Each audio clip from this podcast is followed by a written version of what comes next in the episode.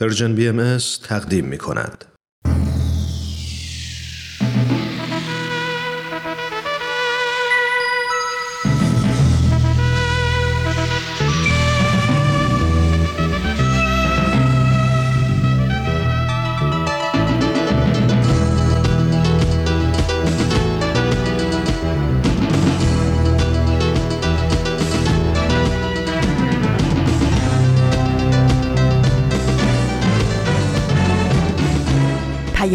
دوست، برنامه‌ای برای تفاهم و پیوند دلها.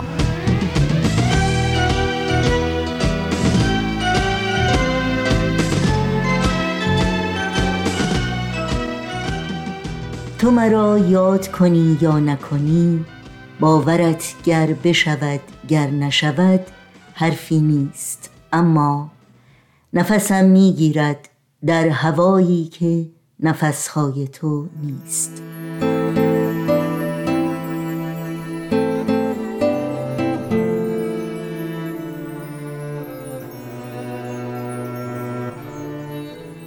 با درودی به گرمی آفتاب و بهترین آرزوها برای شما شنوندگان عزیز رادیو پیام دوست. در هر کجا که شنونده رادیو پیام دوست هستید، تندرستی، ایمنی و سرفرازی براتون آرزو داریم و امیدواریم اوقاتتون سرشار باشه از امید و دلگرمی.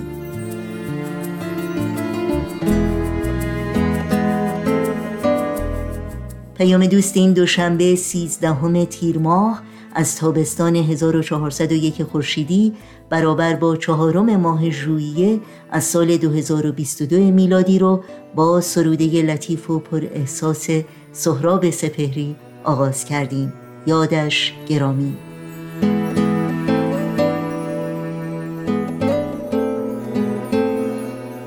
این روزها به یاد تو، دوازده فانوس و اکسیر معرفت دیگر بخش‌های این پیام دوست هستند که امیدواریم چون همیشه همراه باشید و با مطرح کردن نظرها و پیشنهادهای خودتون با ما در تهیه برنامه‌ها همراهی کنید.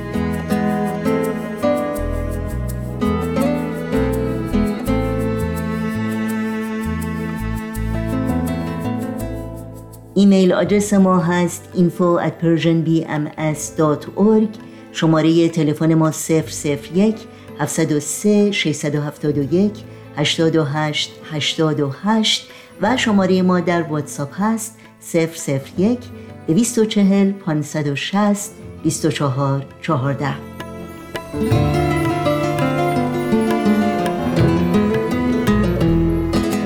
همه برنامه‌های رادیو پیام دوست و برنامه‌های دیداری سرویس رسانه فارسی بهایی در شبکه‌های اجتماعی زیر اسم Persian بی ام اس در دسترس شماست.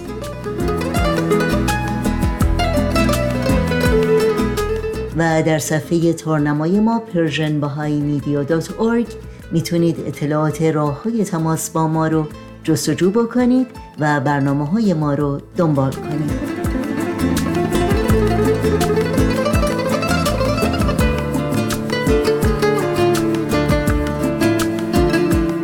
نوشین هستم و همراه با همکارانم میزبان پیام دوست امروز.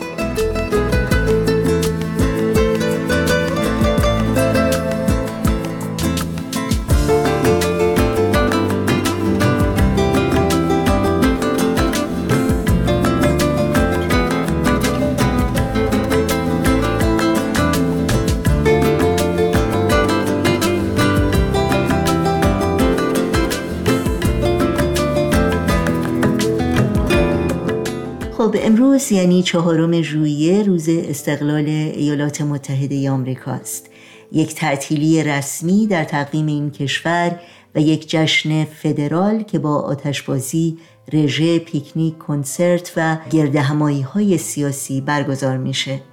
در سال هزار و هفتصد و هفتاد و شش میلادی در چنین روزی کنگره آمریکا اعلامیه استقلال این کشور را تایید کرد که در آن جدایی سیزده ایالت مستعمره نشین از امپراتوری بریتانیا تصریح شده. متن این اعلامیه را عمدتاً توماس جفرسون، متفکر، نویسنده و از بنیانگذاران آمریکا و سومین رئیس جمهور این کشور نوشته و یکی از مشهورترین و تأثیرگذارترین جمله‌های اون از این قراره: ما این حقایق را بدیهی می‌دانیم که همه انسان‌ها برابر آفریده شدند و برخی حقوق غیر قابل انکار توسط پروردگار به آنها اعطا شده است. از جمله این موارد حق زندگی، آزادی و جستجوی خوشبختی است. جمله‌ای که امروز هم الهام بخش بسیاری از مردم آمریکا و آرمان والای بسیاری از مردمان جهانه. اما پرسش اینجاست که آیا در این مرحله از تکامل بشر تنها استقلال کشورها اگرچه مهم و اساسی اما کافی است؟ یعنی میتونه سعادت، ایمنی و آسایش یک کشور رو تضمین کنه؟ امروز که اکثر کشورها به ظاهر مستقل هستند اما وحشت جنگ و ویرانی، تعرض و تعدی، گریبانگیر پاره‌ای از جوامع انسانی و تهدیدی جدی برای همه کشورهاست. جهان دردمند امروز همچنان در زنجیر اسارت امراض بیشماره، امراضی چون بیگانگی، نابرابری، تعصب و خودبینی. بنابراین استقلال در چه صورتی و تحت چه شرایطی میتونه سازنده باشه و به کمال مطلوب خودش برسه؟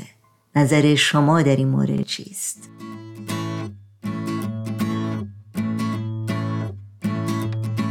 ما در آرزوی یک دنیایی، دنیایی که با هم ببینیم که هر کس به جان عاشق است.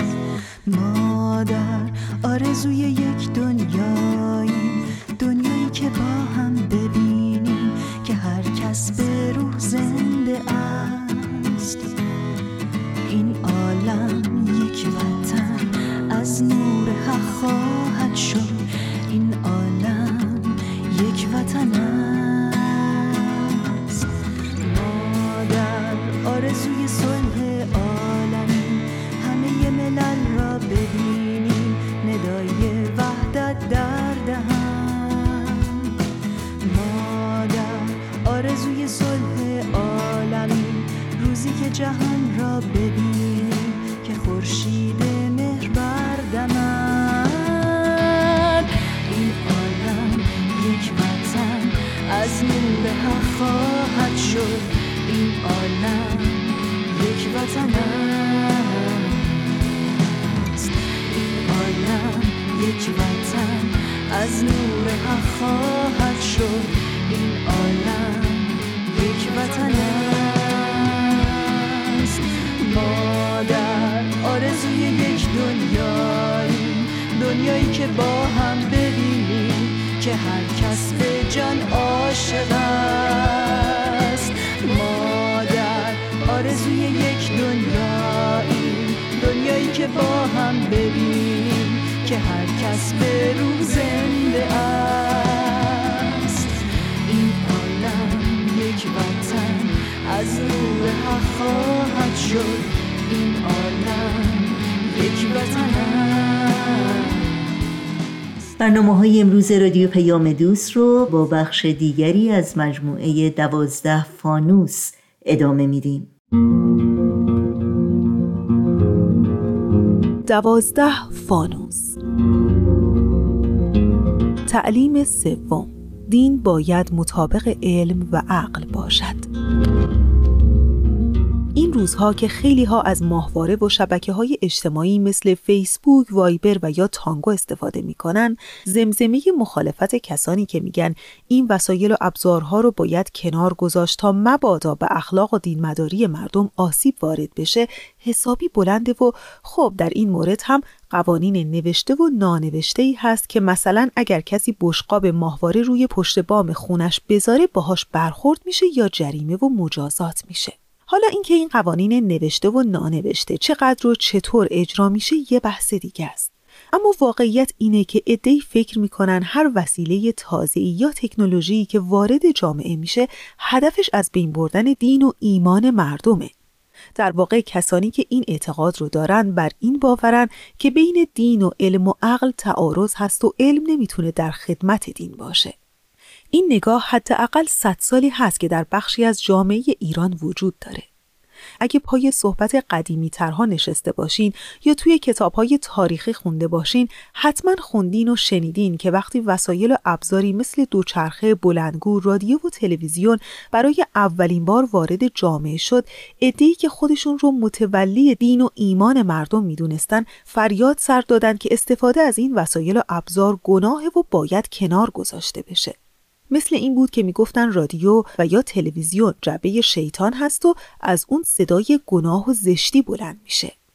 بگذاریم که بعد از مدتی استفاده از این وسایل هم برای همه مردم عادی شد و الان دیگه هیچ دینداری در مورد رادیو یا تلویزیون این حرف رو نمیزنه، در حالی که رادیو و تلویزیون و ماهواره و اینترنت محصول علم و عقل هستند و استفاده یا سوء استفاده از اونا ربطی به دین نداره و نباید به خاطر حفاظت از دین و ایمان مردم استفاده از مظاهر علم و عقل رو ممنوع کرد. در واقع این باور که دین ربطی به علم و عقل نداره از اینجا سرچشمه میگیره که بعضی ها میگن دین اساساً منشأ الهی داره و یا به اصطلاح اون جهانیه. و حالا چطور میشه که دین رو با علم و عقل که همراه با منطق هستند و این جهانی مطابقت داد؟ دکتر بهروز ثابت، کارشناس مسائل اجتماعی، چنین باوری رو ریشه در تصور سنتی از دین میدونه و معتقده اون یک تصور سنتی از دین هست که دین صرفاً مربوط به جهان آخرت میشه و ربطی به این عالم نداره. البته میزان ربطش به این عالم هم فرق میکنه، داره عقاید و آرای متعددی در این مورد هست. ولی دین هرچند که منشأ الهی داره ولی یک حقیقت این جهانی هست، یک حقیقت تاریخی هست و در حقیقت منطق این جهان هم برش حاکم است.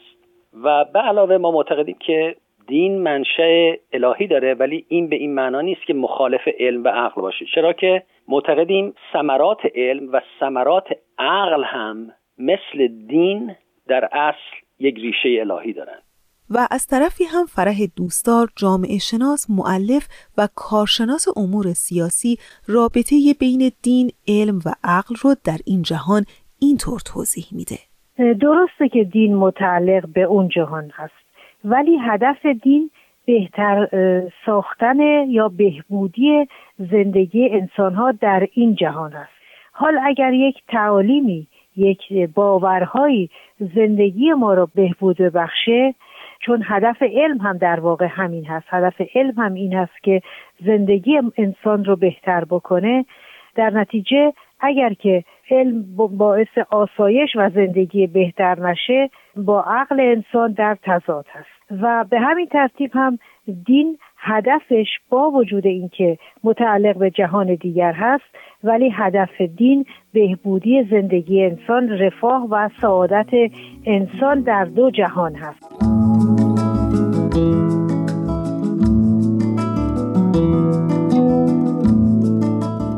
البته این رو هم باید گفت که این تفکر که دین هیچ ربطی به علم و عقل نداره فقط مخصوص بعضی از دیندارها نیست. از اون طرف هم بعضی از اهالی علم و دانش هم میگن علم با دین ناسازگاره و نمیشه این دو رو کنار هم گذاشت و مطابقت داد. یه جورایی میگن که باید دین رو از حوزه علوم کنار گذاشت و هر جا که عقل باشه دین نیست. خب این هم یه نگاهیه که مخصوصاً از عصر رنسانس به بعد شکل گرفت و صاحبان علم و خرد رو تشویق کرد که مفاهیم دینی در کتب آسمانی رو به سخره بگیرن و در برابر اون قد علم کنن.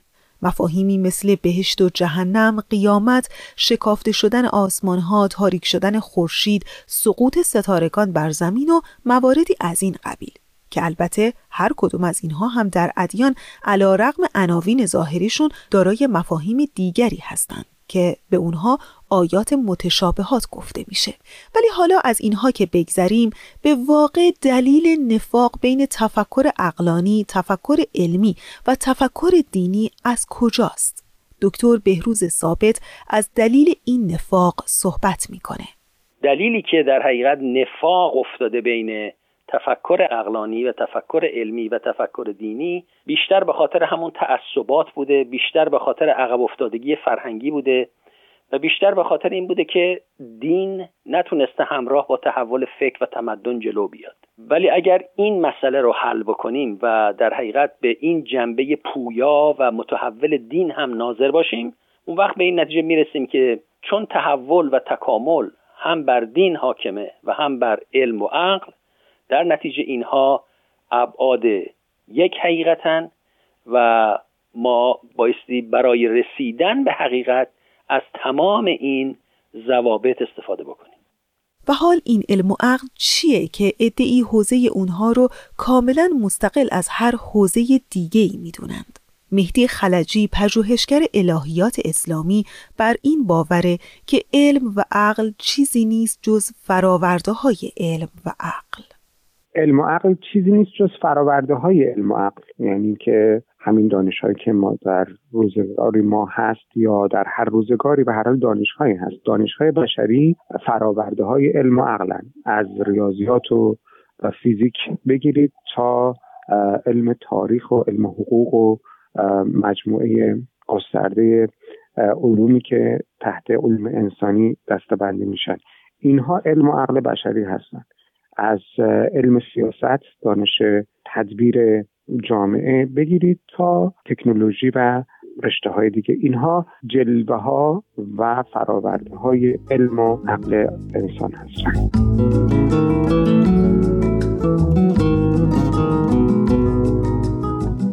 بنا به فرموده حضرت عبدالبها پسر ارشد حضرت بهاءالله شارع دیانت بهایی، اگر دین مخالف علم و عقل باشد ممکن نیست سبب اطمینان قلب شود، چون اطمینان نیست اوهام است و آن را دین نمیگویند.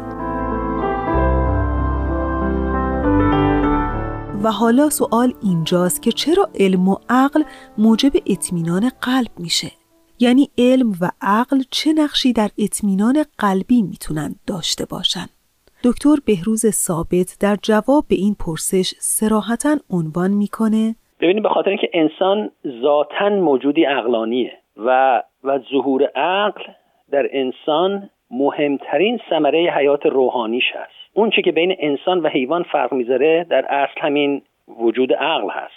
و علم ما میدونیم که از ثمرات عقله، البته تجربه هم اضافه میشه برای دستیابی به علم. در نتیجه انسان در اصل و ذاتش یک موجودی است که معیار اولش برای شناسایی، حالا هر گونه شناسایی، شناسایی عقلی، شناسایی روحانی، دینی و یا علمی، در حقیقت یک نوع شناسایی عقلانیه. یعنی اگر بخوایم تعریف انسان رو شروع بکنیم از یک نقطه، اون نقطه اول در حقیقت برمیگرده به اون شناخت عقلانی، به اون شناخت که ریشه در عقل داره و لذا وجود عقل هست که سبب میشه انسان اطمینان قلبی پیدا بکنه و سبب میشه که انسان به دامن اوهام نیفته، بخصوص در ارتباط با تجربه دینی. اگر تجربه دینی مبانی عقلانی داشته باشه، جلوی سقوط انسان رو به خرافات و تعصبات میگیره.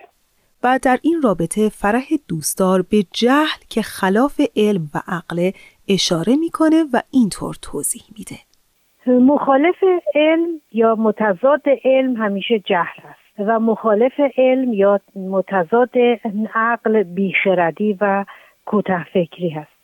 مسلمه که جهل و بیخردی انسان رو با مسائل و مشکلات بسیاری روبرو میکنه و به بیچارگی و به بدبختی انسان میانجامه. در نتیجه جهل و بیخردی نمیتونن موجب آسایش قلب باشن، در حالی که علم و دانایی و به کارگیری خرد به ما کمک میکنه که مسائل زندگی رو بتونیم اونها رو خوب و بدش رو تشخیص بدیم و خودمون رو از مشکلات به یک مرحله آسایش و راحتی برسونیم. در واقع در اعتقادات آیین بهایی دیانت و علم و عقل با همدیگه باید توافق داشته باشن و این یکی از تعلیمات اجتماعی این آیینه. علم حقیقتیه که خداوند در دل طبیعت قرار داده و انسان اون رو کشف میکنه و همینطور دین هم از طرف خداوند برای انسانها فرستاده شده و حال چون حقیقت واحده، بنابراین به نظر میرسه که باید تطابق کامل بین علم و دین وجود داشته باشه، چرا که هر دو یک هدف دارن و اون هم راحتی و آسایش هرچه بیشتر زندگی انسانها و البته انسانی تر زندگی کردن انسانها در این کره خاکی است.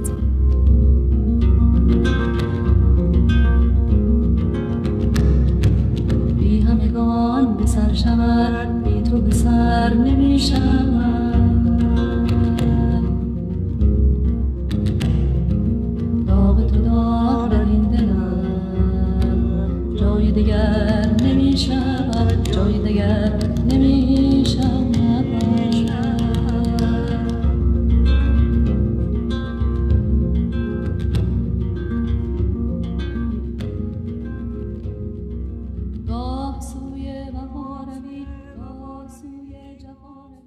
با برنامه دوازده فانوس از رادیو پیام دوست همراه بودید. این برنامه و همه برنامه‌های ما رو میتونید در شبکه‌های اجتماعی فیسبوک، یوتیوب، ساوند کلاود، اینستاگرام و تلگرام زیر اسم Persian بی ام اس دنبال بکنید و مشترک رسانه ما باشید. یادآوری کنم که در کانال تلگرام آدرس تماس با ما هست at persian bms contact. در ادامه برنامه‌های امروز رادیو پیام دوست با قطعه موسیقی با ما همراه بمونید. ای, ای که می سوزی و می سوزانیم، ای عشق پشت پلکت شب به شب زندانیم.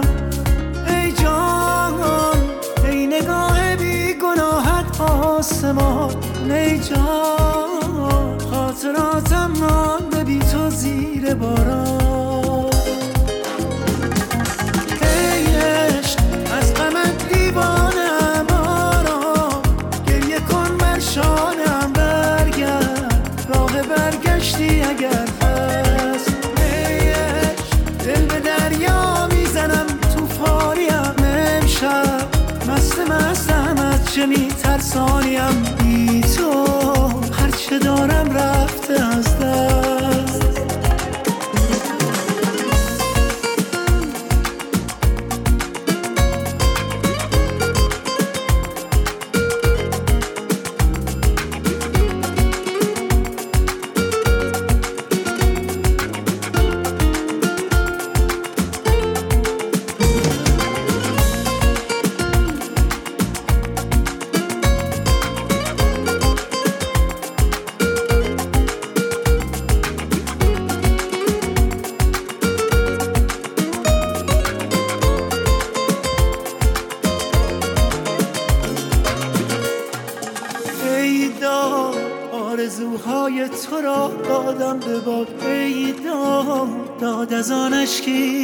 چشم تو افتاد ای وای، وای از این تنهایی دیوانه وار، ای وای وای از این دل، این دل دل تنگ دیدم.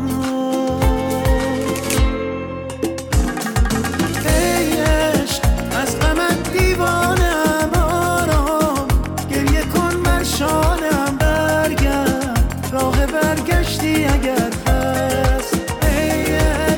دل به دریا میزنم توفانیم، امشب مست مستم از چه میترسانیم. بی تو هرچه دارم رفته از دست.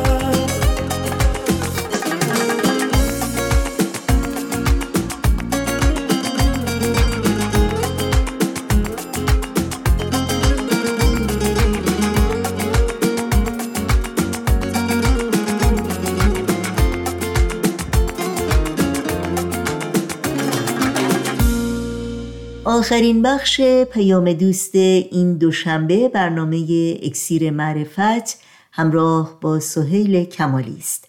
از شما دعوت می‌کنیم توجه کنید. اکسیر معرفت.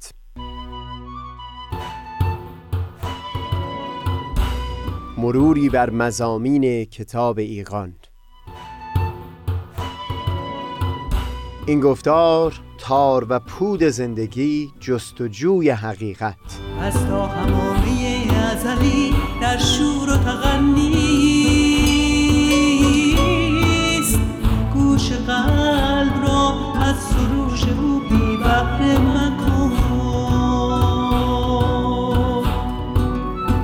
از تا همامه ازلی در شور و تغنیست. گوش قلب را از سروش او بی بحر مکن، قلب را از سروش او بی بحر مکن.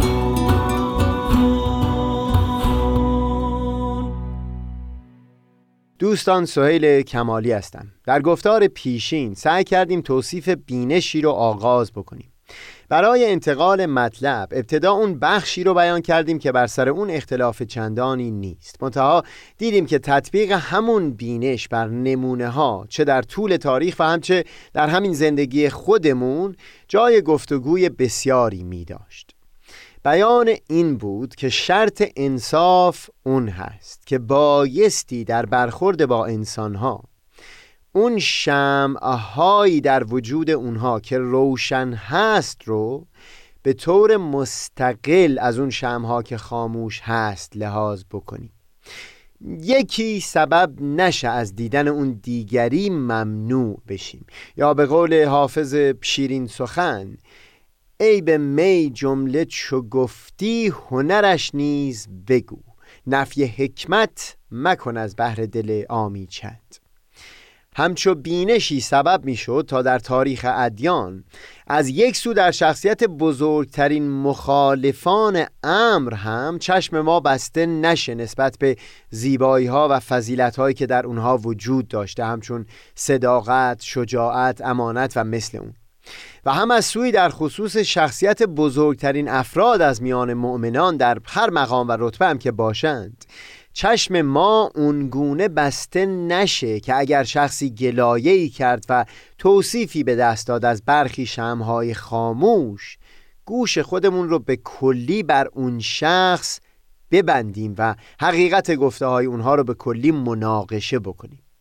نمونه‌های بسیاری رو وارسی کردیم تا نشون بدیم که در آثار مبارکه فراراهی و الگویی به دست دادند که شرط انصاف لحاظ کردن همه گوشه های وجود یک شخص هست، آری از اون کیفیتی از حب که حتی شمع خاموش رو روشن ببینیم، و همون جنسی از بغض که شمع روشن رو خاموش ببینیم، یا نخواهیم که اون رو از اساس جستجو بکنیم. تصور میکنم حتی همین بینش که به عنوان مقدمه صحبت ما بیان شده هم تبعات بسیاری داشته باشه در رفع بسیاری اختلاف‌ها و نزدیک تر کردن عالم به آرمان صلح و یگانگی.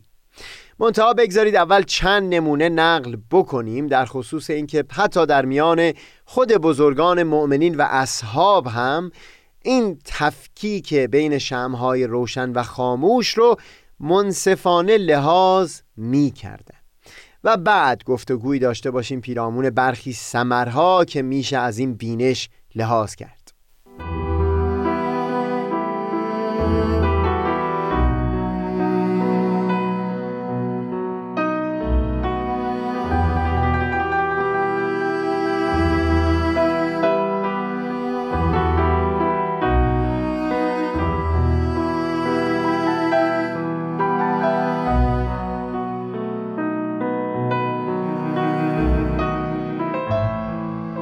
ما در گفتار چهاردهم از همین سلسله گفتارها از زبان میرزا حسین زنجانی احوالات ملا محمد رضا یزدی رو نقل کردیم. ملا محمد رضا از محترمین اصحاب بود. در دوران حضرت عبدالبها جان خودش رو در راه امر از دست داد. حضرت بهاءالله هم در توصیف او بسیار سخن به ستایش گشوده بودند و مثلا در یک مورد وقتی درباره پاسخ نسبتاً تند و درشتی که در سال هزار و سیصد در زندان تهران به یکی از شاهزاده ها بر زبان رانده بود، از حضرت بهاءالله سوالی شد به این مضمون فرموده بودند که اگر خود مظهر امر هم بود همون پاسخ رو بر زبان می آورد. به خصوص بعد از شهادتش حضرت عبدالبها در زیارتنامه اون نهایت ستایش رو بیان کردند و هم یک جا به نقل از ابوالفضائل درباره او بسیار نیکویی‌ها برشمردند و بیان فرمودند که ملا محمد رضا اونچنان صادق و خالص بود که در جریان زندان هزار و سیصد یک دلیل برای آزادی زندانی ها همین صداقت این مرد بود، چون در پاسخ سوالاتی که از بهائیان میشد او هرچه بیان میکرد مقامات مسئول اطمینان داشتند که حتی یک ذره حکمت و احتیاط در سخنهای اون نبوده و هرچه بر زبون آورده عین حقیقت هست، بی هیچ پرده و روپوشی. با همه این مقامات میرزا حسین زنجانی وقتی شرح حال او رو می نویسه و درباره دورانی که با او در زندان سپری کرده خاطراتش رو تعریف می کنه، این رو هم پنهان نمی کنه که به حقیقت همراهی و مصاحبت با این جوهر خلوص بسیار دشوار بود. مثلا از اونها میخواست که با پول اندکی که داشتن برای او عالی ترین غذا رو تهیه بکنن، همه رو از سر تا به آخر میخورد و تعارف هم نمیکرد. یا حتی به میرزا حسین میگفت که جمال مبارک تو را برای خدمت من خلق نموده. منظور اینه که میرزا حسین اونجا که نیتش ضبط وقایع تاریخی برای آیندگان بوده، در روایت خودش نهایت درجه انصاف رو مراعات کرده و همه گوشه های وجود ملا محمد رضا رو صادقانه توصیف کرده، هم شمع‌های روشن و هم شمع‌های خاموش رو. همین باعث میشه آدمی وقتی روایت همین میرزا حسین از واقعه زنجان که منبع تاریخ نبیل بوده رو مطالعه میکنه، حس اطمینانی در دلش پدید بیاد که صاحب این روایت همواره شرط انصاف رو در همه جا مراعات کرده.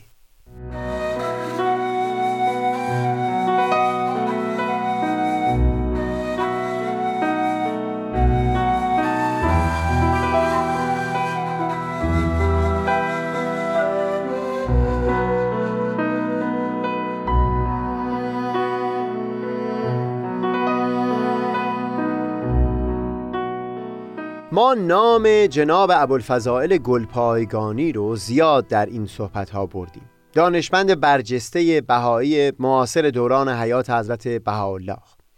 ابوالفضائل در کتاب کشف الغطا به تفصیل در خصوص سید جواد کربلایی توصیفات عالیه‌ای بیان می‌کنه و از مقامات او سخن زیاد به میون میاره. اما در همونجا این رو هم مخفی نگه نمی‌داره که نسبت به احبا در مراعات احکام بسیار سختگیر بود و کار رو به جایی کشانید که حضرت بهاءالله خطاب به او لوحی نازل کردند و با لحن بسیار حکیمانه او را تعلیم فرمودند که نحوه شایسته رفتار به چه گونه‌ای هست. با لحن بسیار شیرین و در لوح نسبتاً مفصلی او را از حساسیت نسبت به مسائلی که اصل تعالیم الهیه به حساب نمیان منع کردند. مقصودم تأکید بر این هست که شبیه به میرزا حسین، ابوالفضائل هم باز این شرط انصاف رو مراعات میکرد. در واقع احوال سایر شهدا هم درست مثل همین احوال ملا محمد رضا و یا سید جواد کربلایی هست. در خاطراتی که از دوستان میشنویم گاهی گلایه هایی هست درباره احوال برخی کسان از میان شهدای امر که رفتارشون با برخی موازین سازگار نبود. به عنوان مثال ناله نسبت به رفتار تندی که احیانا یکی از این عزیزان با فرزندان خودش داشته و یا نسبت به اون دیگری از تندخویی و کلام درشت و یا هر نانیکویی اخلاقی دیگه. این رو بایستی به عنوان یک حقیقت مسلم پذیرفت که همه این کسان آدمیانی بودند همچون همه بهایانی که همین امروز در عالم زندگانی می کنند، منتها زمانی که امتحان بزرگی از استقامت و شجاعت بر سر راه اونها قرار گرفت سرفراز بیرون اومدند. چه بسا که دهها شمع در وجودشون روشن بود و دهها شمع دیگر هم خاموش. شرط انصاف نه اون هست که به خاطر اون روشنایی بزرگ همه شمع‌های خاموش در وجود اونها رو انکار بکنیم و لذا اگر شخصی ناله و گلایه‌ای سر داد او رو به لجاج و کتمان حقیقت متهم بکنیم، و هم نه شرط انصاف اون هست که وقتی از برخی عیب‌ها خبردار شدیم همه روشنایی‌ها رو در وجود اون نفوس منکر بشیم. گمان می‌کنم همون روشی که در آثار مبارکه در مواجهه با افراد پیش گرفتند متین و شایسته باشه، اینکه شمع‌های روشن و خاموش رو به طور مستقل و جداگانه لحاظ بکنیم.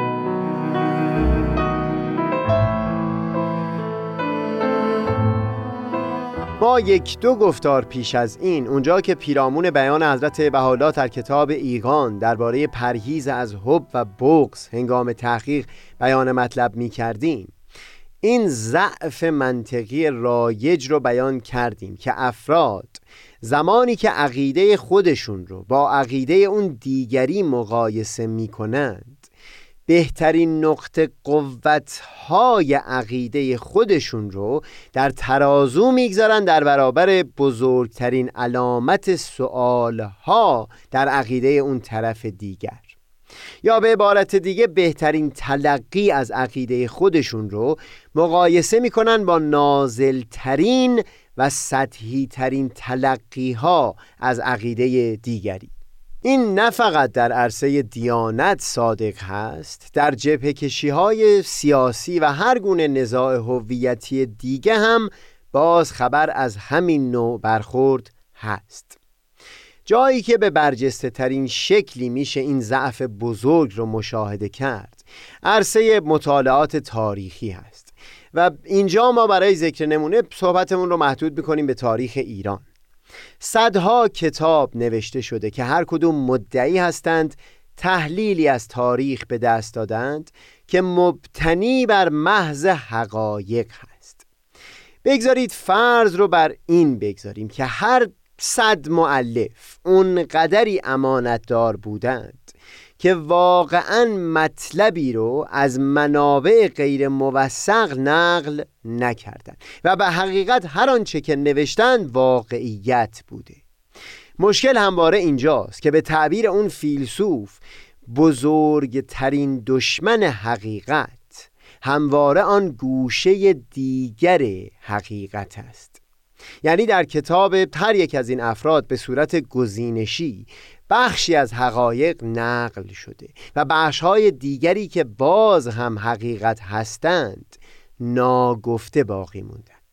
و همینجاست که صداقت و امانت مورخی همچون دکتر عباس میلانی به این خاطر برجسته میشه که همه گوشه‌هایی از حقایقی که به دستش رسیده رو نقل میکنه، خواه به اون آرمان‌هایی که خودش در نظر داره کمک بکنه یا نکنه، چه در تحلیل تاریخ مربوط به پیش از ورود اسلام به ایران و یا پس از اون، در تحلیل تاریخ پیش از انقلاب سال پنجاه و هفت و پس از اون، در همه شخصیت‌هایی که احوالشون رو وارسی کرده تلاشش اون بوده که هم شمع‌های روشن رو به نمایانه و هم شمع‌های خاموش رو.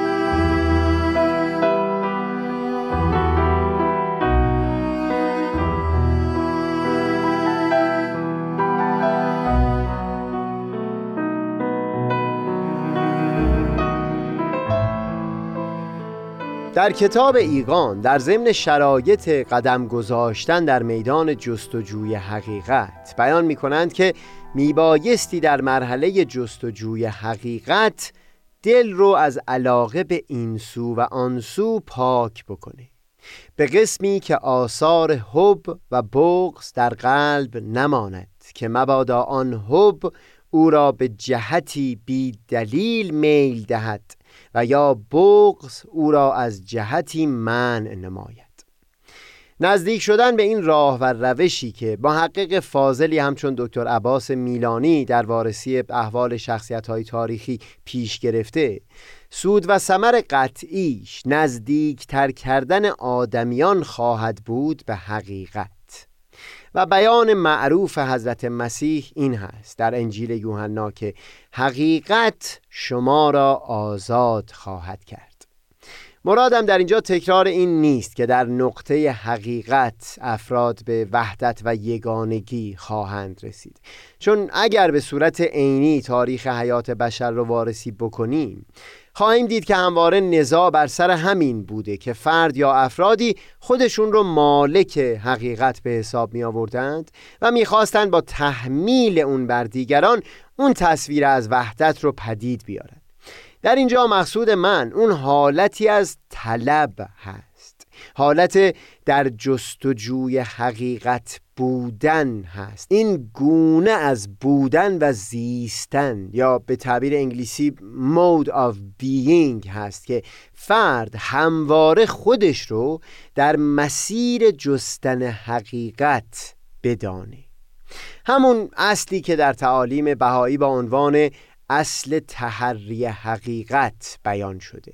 این سبب میشه که گوش آدمیان همواره شنوا و گشوده باشه به سخنان یکدیگر، نه بسته، به خصوص خالی از اون گونه نفرتی باشه که دلهای اونها رو بسته نگاه می‌داره، حتی نسبت به لحاظ کردن نشانی و کورسویی از روشنایی حقیقت در اون دیگری.